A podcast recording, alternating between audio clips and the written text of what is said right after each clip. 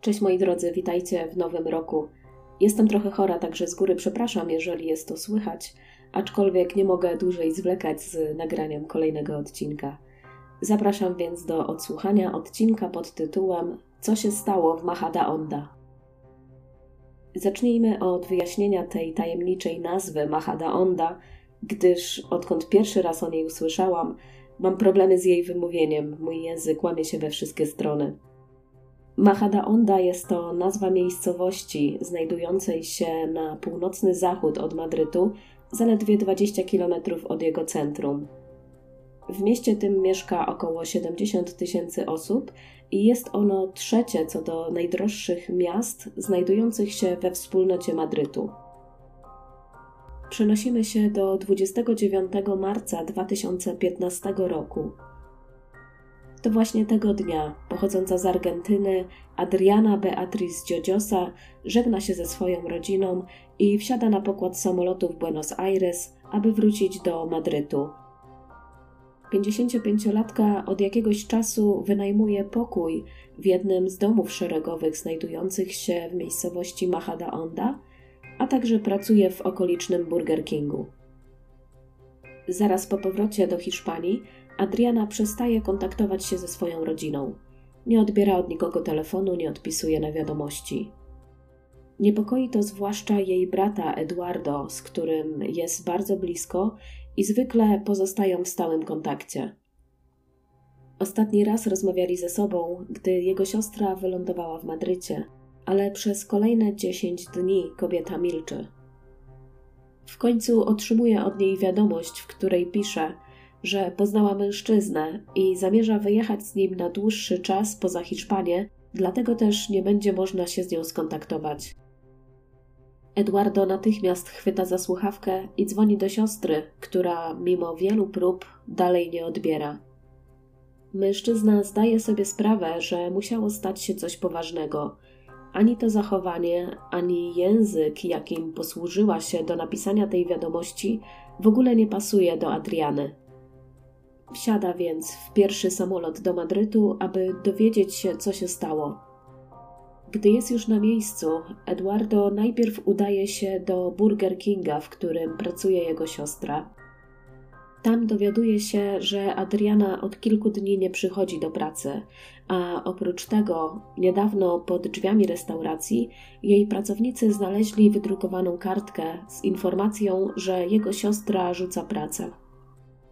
W tej sytuacji Eduardo postanawia udać się do domu, w którym jego siostra wynajmuje pokój i zastaje tam jej współlokatora o imieniu Bruno. Bruno informuje go, że jego siostra wyjechała z chłopakiem do Barcelony, a następnie zamierza podróżować z nim po Europie. Zabrała ze sobą tylko kilka rzeczy, ale większość pozostawiła w domu.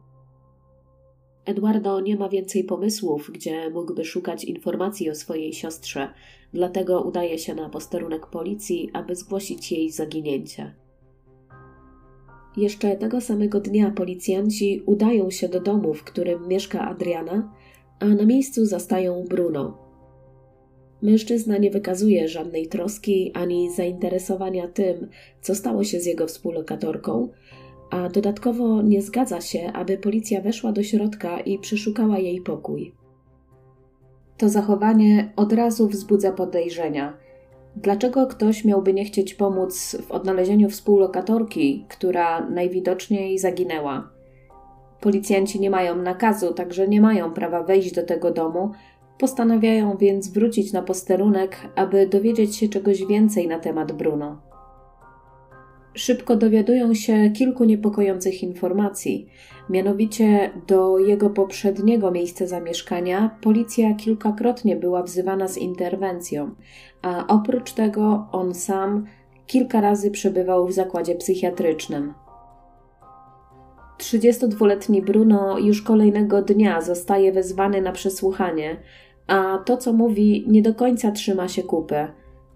Okazuje się, że właścicielką domu, który wynajmuje, jest jego ciotka Lidia Hernandez, która według niego od pięciu lat przebywa w domu opieki w sąsiedniej prowincji.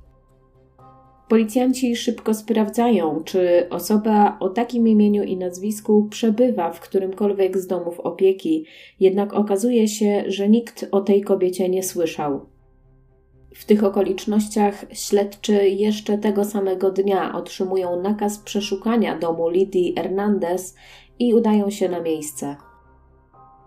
Po wejściu do środka odkrywają, że dom jest w trakcie malowania.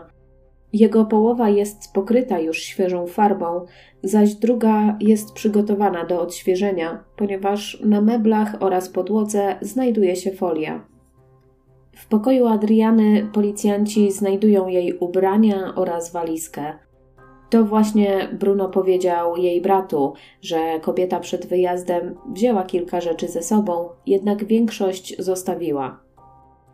Kolejnym pomieszczeniem do przeszukania jest piwnica, i gdy tylko śledczy otwierają do niej drzwi, w ich nozdrza wdziera się ostry zapach wybielacza.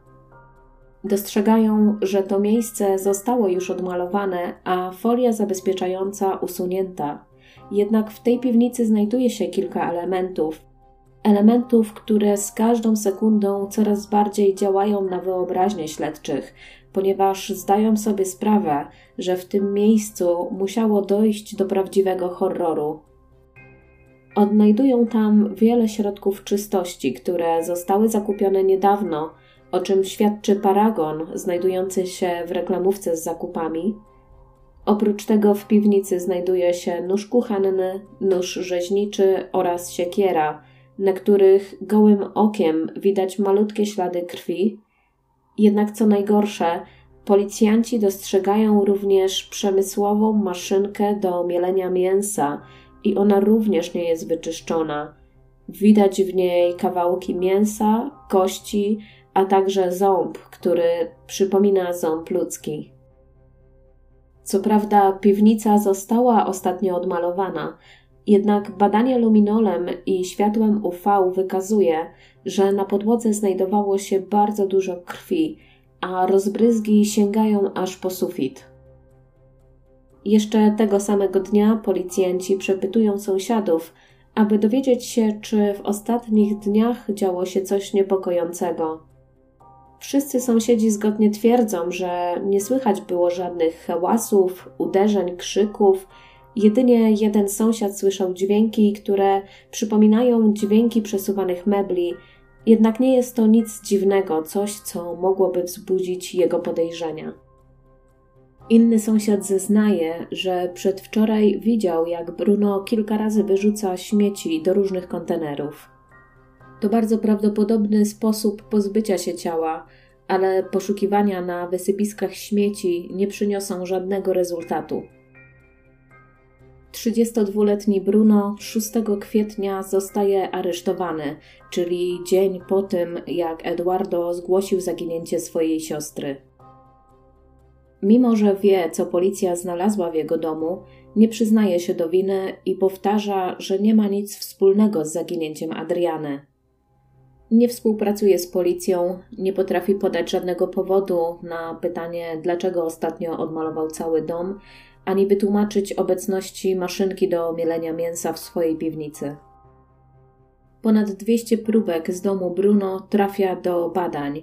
Zanim jednak przyjdą wyniki, policja dalej prowadzi śledztwo w sprawie zaginięcia Adriany, a także w sprawie właścicielki domu Lidii, której od pięciu lat nikt nie widział.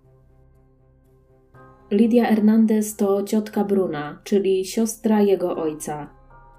Kobieta pozostaje w separacji od ponad 30 lat, a jej jedyny syn zmarł w 2006 roku. Lidia nie utrzymuje kontaktu z innymi członkami rodziny, jest z nimi skłócona, dlatego też nikt nie zauważył jej długiej nieobecności. Śledczy poszukują jakiegokolwiek śladu po Lidii, Szukają w innych domach opieki, przeszukują rejestry szpitali, a nawet sprawdzają, czy kobieta może zmarła, jednak nic nie udaje się znaleźć. Policji udaje się odnaleźć umowę najmu między Bruno a Lidią sprzed pięciu lat. Została ona podpisana na 15 lat za kwotę 18 tysięcy euro, co jest śmieszną kwotą, ponieważ, tak jak wspomniałam na początku, Majadahonda jest to trzecie najdroższe miasto we wspólnocie Madrytu. Po sprawdzeniu konta Lidii Hernandez okazuje się, że w ciągu ostatnich pięciu lat wykonała ona kilka przelewów. W sumie jest to kwota 33 tysięcy euro, które zostały przelane na konto Bruno. To bardzo dziwna sytuacja, tym bardziej, że 32-latek nigdy nie wpłacił żadnych pieniędzy na konto swojej ciotki, a przecież od pięciu lat zgodnie z umową wynajmował jej dom. Późniejsze badania grafologiczne stwierdzą, że podpis Lidii Hernandez na umowie najmu został podrobiony. Co do śledztwa w sprawie Adriany, to policjanci sprawdzają, gdzie w ciągu ostatnich kilku dni logował się jej telefon. Odkrywają, że zgodnie z wersją Bruno, telefon kobiety znajduje się w Barcelonie zostaje sprawdzony monitoring z głównej stacji pociągowej w Madrycie. To właśnie w okolicach tej stacji jedna z anten telefonicznych wychwyciła sygnał telefonu Adriany. Po wielu godzinach pracy śledczy w końcu dostrzegają znajomą twarz. Nie jest to jednak twarz Adriany, a Bruno, który wsiada do pociągu do Barcelony. W ręce policji wreszcie trafiają wyniki analizy próbek, które zostały pobrane w domu Bruno. Badania krwi i szczątków wykazują obecność DNA Adriany Beatriz Dziodziosy oraz Lidii Hernandez. Nie ma już żadnych wątpliwości. Bruno musiał zabić swoją ciotkę oraz współlokatorkę, a następnie pozbył się ich ciał przy pomocy maszynki do mielenia mięsa. Z ustaleń śledztwa wynika, że Adriana musiała zginąć 1 kwietnia 2015 roku, a w kolejnych dniach 32-latek starał się zatrzeć ślady po tej zbrodni. Jeżeli chodzi o morderstwo Lidii Hernandez, nie da się ustalić, kiedy dokładnie została ona zamordowana, ale z pewnością po 13 kwietnia 2010 roku. Niestety nie udało mi się znaleźć informacji na temat tego, jaką aktywność policja zarejestrowała z tego dnia. Czy Lidia spotkała się z kimś, czy podpisała jakieś dokumenty, tego nie wiemy. Myślę, że jest to dobry moment, abyśmy dowiedzieli się, kim jest Bruno Hernandez Vega, ponieważ jego życiorys jest bardzo nieoczywisty oraz szokujący. Bruno urodził się w 1983 roku, czyli dziś ma 41 lat. Jego matka urodziła go, gdy była bardzo młoda, miała jedynie 15 lat, a zaledwie 3 lata później jego rodzice rozstali się. Pewnego dnia, gdy Bruno miał właśnie 3 lata, jego ojciec dokonał porwania rodzicielskiego i wywiózł go bez wiedzy i zgody jego matki. Na początku wyjechali do Salamanki w Hiszpanii, następnie do Stanów Zjednoczonych, Meksyku, a nawet do Puerto Rico. Przez kolejne lata matka Bruno nie miała żadnej informacji na temat syna. Nie wiedziała, gdzie przebywa, nie wiedziała nawet, czy on żyje. Oczywiście przez cały czas starała się go odnaleźć. Bardzo często pojawiała się na policji i mimo, że mundurowi chcieli jej pomóc, ta sprawa nie mogła mieć nadanego priorytetu.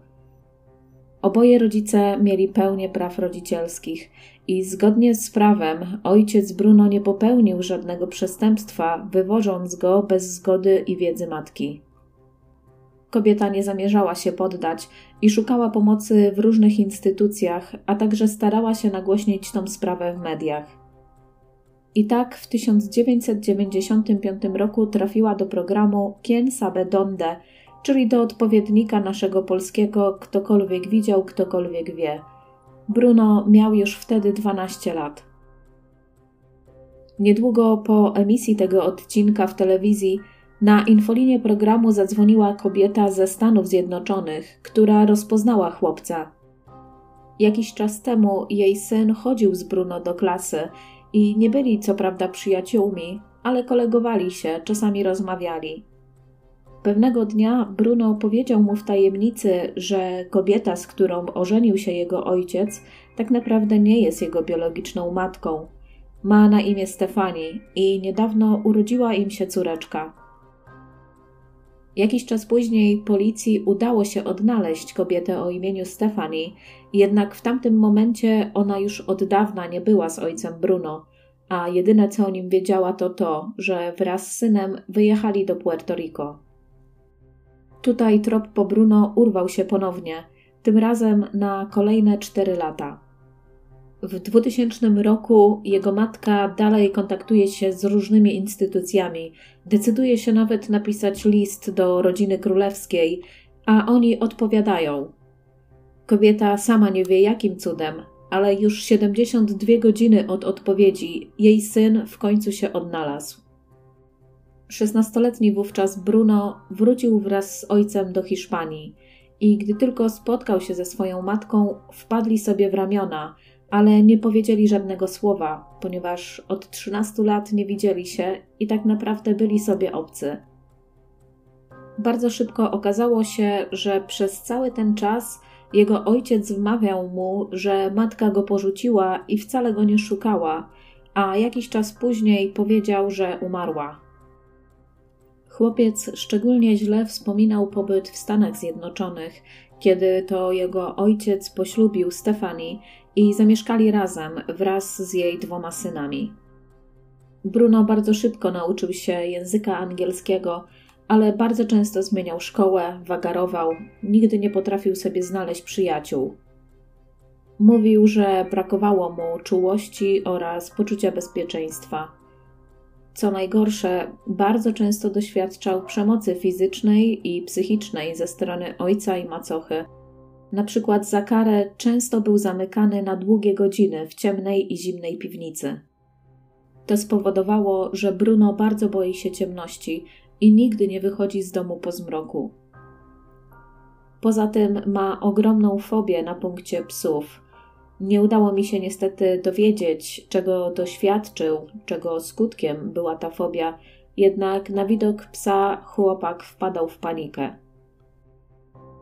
Po powrocie do Hiszpanii Bruno zdecydował się, aby mieszkać z ojcem, który wynajął bar w jednym z miasteczek obok Madrytu i zajął się jego prowadzeniem. Gdy chłopak ma 18 lat, otwiera swój pierwszy biznes, który polega na kupnie i sprzedaży używanych książek. Niestety ten pomysł bardzo szybko okazuje się być porażką. W tym czasie Bruno interesuje się przede wszystkim informatyką, ale lubi również języki. Uczy się angielskiego, niemieckiego oraz rosyjskiego. W wieku 20 lat próbował dostać się do wojska, ale jego kandydatura została odrzucona ze względu na problemy psychiczne. Następnie Bruno chwytał się bardzo różnych zajęć, na przykład pracował w restauracji czy też w firmie remontowej. W żadnej z tych prac nie zagrzał długo miejsca, ponieważ za każdym razem był zwalniany. Nie umiał zintegrować się z pracownikami, miewał bardzo zmienny humor, a co najgorsze, często zdarzało mu się nie pojawić w pracy. W pewnym momencie znalazł bardzo dobrą pracę w Madrycie w dziale obsługi klienta dzięki znajomości języka angielskiego.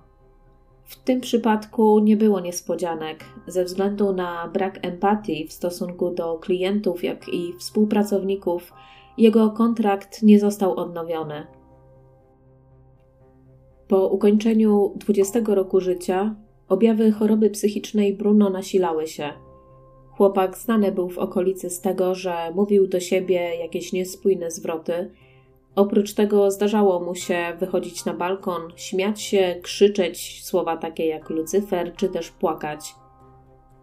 Ponadto, według sąsiadów, kupował czasami zwierzęta w okolicznym sklepie zoologicznym, a następnie składał je w ofierze w mieszkaniu. Mówią, że na klatce dało się wyczuć swąd palonego mięsa. W 2011 roku, czyli w wieku 28 lat, Bruno po raz pierwszy trafił do szpitala psychiatrycznego. Warto tutaj wspomnieć, że według śledczych do pierwszego morderstwa doszło 13 kwietnia 2010 roku, czyli Bruno kilka miesięcy później trafił do szpitala. Tam zdiagnozowano u niego schizofrenię paranoidalną, jednak on nigdy nie zgodził się z tą diagnozą. W związku z tym, zaraz po opuszczeniu szpitala przestał brać leki, co spowodowało, że jego urojenia oraz zaburzenia równowagi emocjonalnej nasiliły się. Bruno zaczął słyszeć głosy i pojawiły się kolejne fobie. Coraz rzadziej wychodził z domu i unikał sklepów prowadzonych przez osoby z Chin. Głosił teorię, że wszystkie problemy trawienne związane są z tym, że osoby z Chin zatruwają żywność.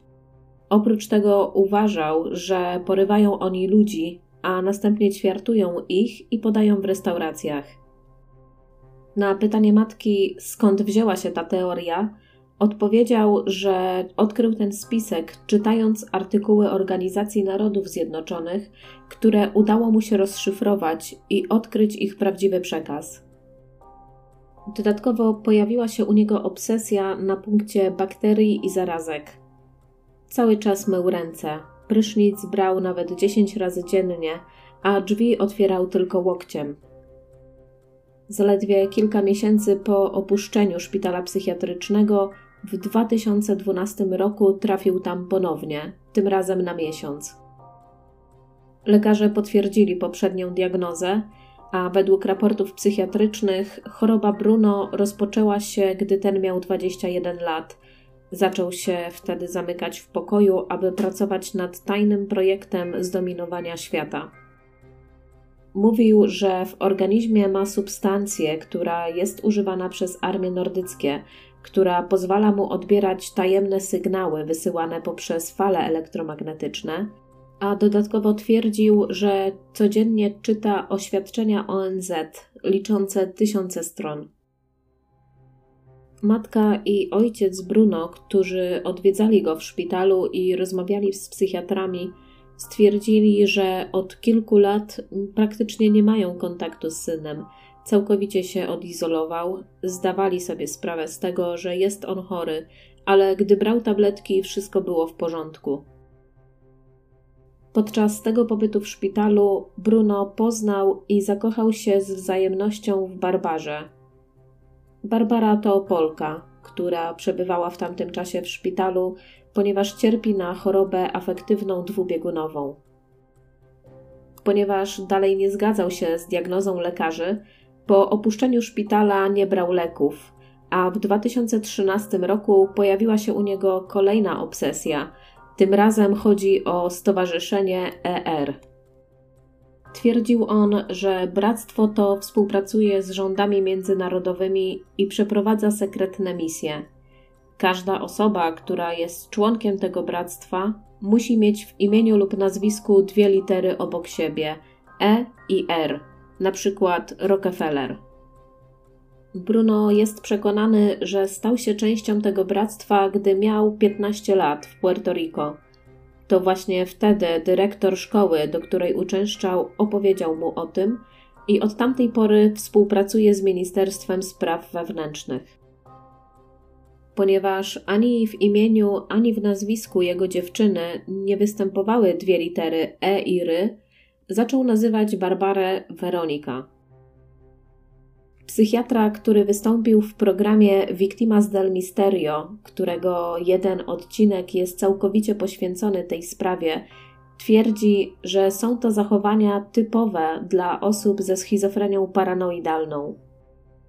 Link do tego odcinka oczywiście umieszczę w opisie, ale jest on dostępny jedynie w języku hiszpańskim. Psychiatra ten twierdzi, że u Bruno pojawiały się myśli, które przedstawiały fałszywą rzeczywistość. On jednak był całkowicie przekonany, że to prawda i żadne logiczne wyjaśnienia nie mogłyby go przekonać, że jest inaczej. Ponadto typowo dla tej choroby Bruno zaczął izolować się od innych i żyć w swoim świecie, który był pełny fałszywych pomysłów i przekonań. Zaczął się izolować, ponieważ inni go nie rozumieli. Według psychiatry objawy schizofrenii mogą się pogłębiać na skutek traumatycznych wydarzeń i doświadczeń. Traumy z dzieciństwa, znęcanie się psychiczne i fizyczne, konflikty, oraz ciągły stres, zwłaszcza do dziesiątego roku życia, których doświadczył Bruno, miały wpływ na jego późniejsze zachowanie. Matka, siostra oraz dziewczyna Bruno twierdzą, że on zawsze był dla nich bardzo dobry i opiekuńczy. Są przekonane, że nie mógłby dopuścić się tak potwornych zbrodni, a jedyna możliwość jest taka, że stało się to z powodu jego choroby. Jak już wcześniej wspomniałam, Bruno poznał Barbarę w 2012 roku. Kobieta jest mu bardzo wdzięczna, bo kiedyś uratował jej życie.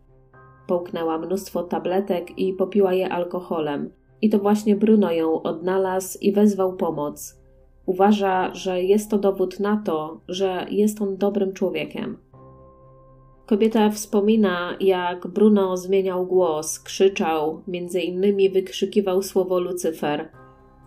Mówi, że w takich chwilach Bruno był w innym świecie, ale z pewnością nie ma on nic wspólnego z satanizmem czy też czarną magią. W mediach często pojawiała się kwestia figurki Jezusa na krzyżu, którą Bruno kiedyś zamówił. Została ona przygotowana w specjalny sposób, a mianowicie praktycznie cała postać Jezusa była zalana krwią. Media oczywiście podchwyciły ten temat, nawiązując do tego, że Bruno zapewne miał zajmować się satanizmem. Barbara jednak się z tym nie zgadza. Uważa, że figurka jest piękna i nie ma na niej ani mniej, ani więcej krwi niż na każdej innej figurce tego typu w jakimkolwiek kościele. Osoby słuchające tego podcastu na YouTube będą mogły teraz zobaczyć zdjęcia tej figurki Ciekawa jestem Waszej opinii, ponieważ ja stanowczo nie zgadzam się z opinią Barbary. Dziewczyna Bruno twierdzi, że został on sam, ponieważ opowiadał dziwne historie, które dla innych nie miały sensu. Dla niej te historie były zabawne. Nie traktowała ich jako objaw choroby, tylko jako zabawę, tak jak czasami bawią się dzieci, które używają swojej wyobraźni. Barbara uważa, że Bruno żyje w dwóch światach, tym naszym normalnym i drugim.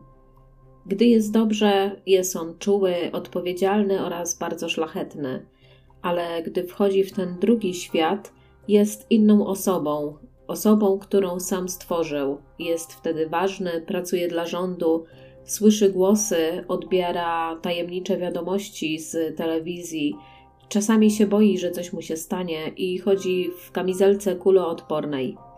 W tych momentach całkowicie się odłącza i nie jest nawet świadomy tego, gdzie mieszka i kim jest.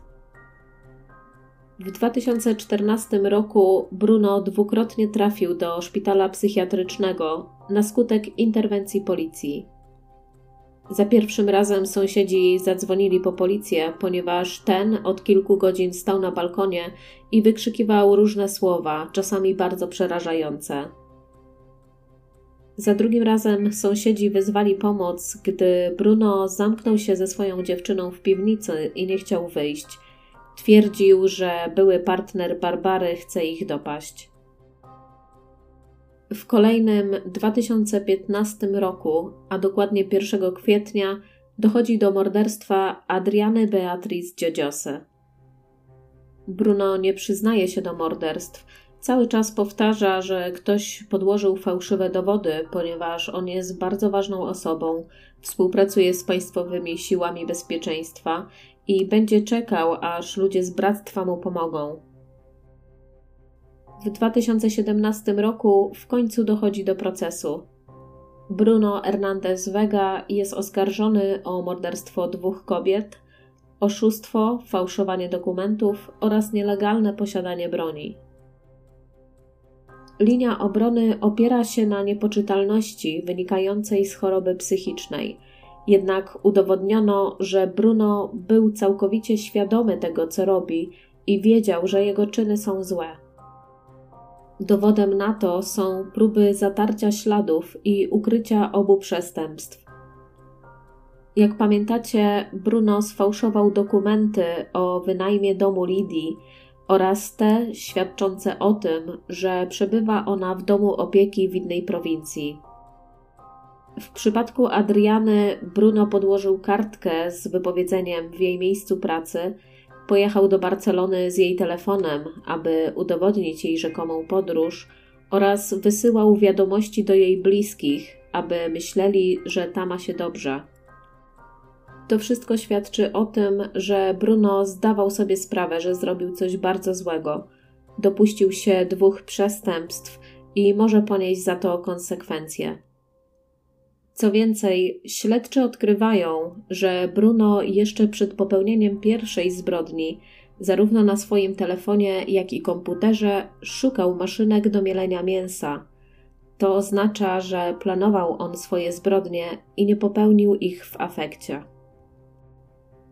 Kolejnym dowodem na to, że mężczyzna był w pełni świadomy swoich zbrodni, jest to, że na każde pytanie sędzi odpowiada: Nie pamiętam.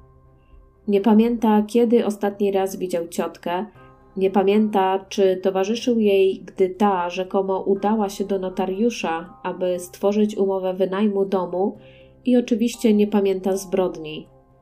Jednak schizofrenia nie powoduje zaniku pamięci. Według psychiatrów, osoby cierpiące na tą chorobę psychiczną dokładnie pamiętają, co robiły w trakcie epizodu schizofrenii. Żadna amnezja nie ma prawa tu wystąpić, i to świadczy o tym, że Bruno po raz kolejny stara się ukryć swoje zbrodnie, dlatego kłamie. 12 września 2017 roku zapada wyrok. Bruno Hernandez Vega zostaje skazany na 27 lat, 3 miesiące i 1 dzień pozbawienia wolności. Sąd skazuje go na pobyt w więzieniu, a nie w zakładzie psychiatrycznym. W więzieniu może oczywiście kontynuować swoje leczenie. Nie ma wątpliwości, że Bruno cierpi na chorobę psychiczną, ale to nie z jej powodu i nie pod jej wpływem popełnił te zbrodnie. Motyw dokonania obu zbrodni budzi wątpliwości. Jedni uważają, że Bruno jest mordercą i dokonał tych zbrodni tylko i wyłącznie dla samej przyjemności zabijania. Inni uważają, że nie czerpał z tego przyjemności, a jedynym powodem była chęć wzbogacenia się w przypadku Lidii, zaś w przypadku Adriany mógł tutaj wystąpić motyw seksualny. Raczej nie dowiemy się, jaka jest prawda Ciało Lidii i Adriany nigdy nie zostało odnalezione, a Bruno do dziś nie przyznaje się do dokonania obu morderstw. W 2022 roku obrona Bruno ubiega się o jego uniewinnienie w związku ze schizofrenią paranoidalną oraz o przeniesienie go do zakładu psychiatrycznego. Sąd jednak odrzuca tą prośbę, Motywuje to tym, że zbrodnie, których dokonał, nie wynikały z jego choroby. Na koniec jeszcze dodam, że gdy Bruno już trafił do więzienia, Barbara urodziła mu córkę. Matka i siostra Bruno do dziś są przekonane, że on nie mógł dokonać tych zbrodni sam i są przekonane, że to Barbara pomagała mu w tych morderstwach. Faktycznie kobieta na początku była podejrzana o udział w obu morderstwach, jednak bardzo szybko została uniewinniona ze względu na brak dowodów. Przeszukano jej telefon, komputer, a jej ślady DNA nie zostały ujawnione na żadnych dowodach zbrodni. To wszystko, co dla Was dziś przygotowałam.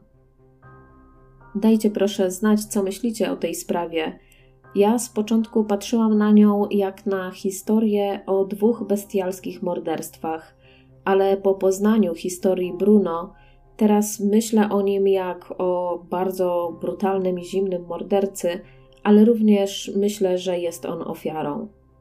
Bardzo nie lubię tego swędzenia gdzieś w środku głowy, ponieważ zdaję sobie sprawę, że zaczynam mu współczuć Oczywiście nie tłumaczę jego zbrodni, ale tak po prostu po ludzku współczuję mu tego, co go spotkało. Sama argumentacja sądu, że był świadomy czynów, których dokonał, jak najbardziej do mnie trafia. A co wy myślicie? Dziękuję za uwagę i do usłyszenia.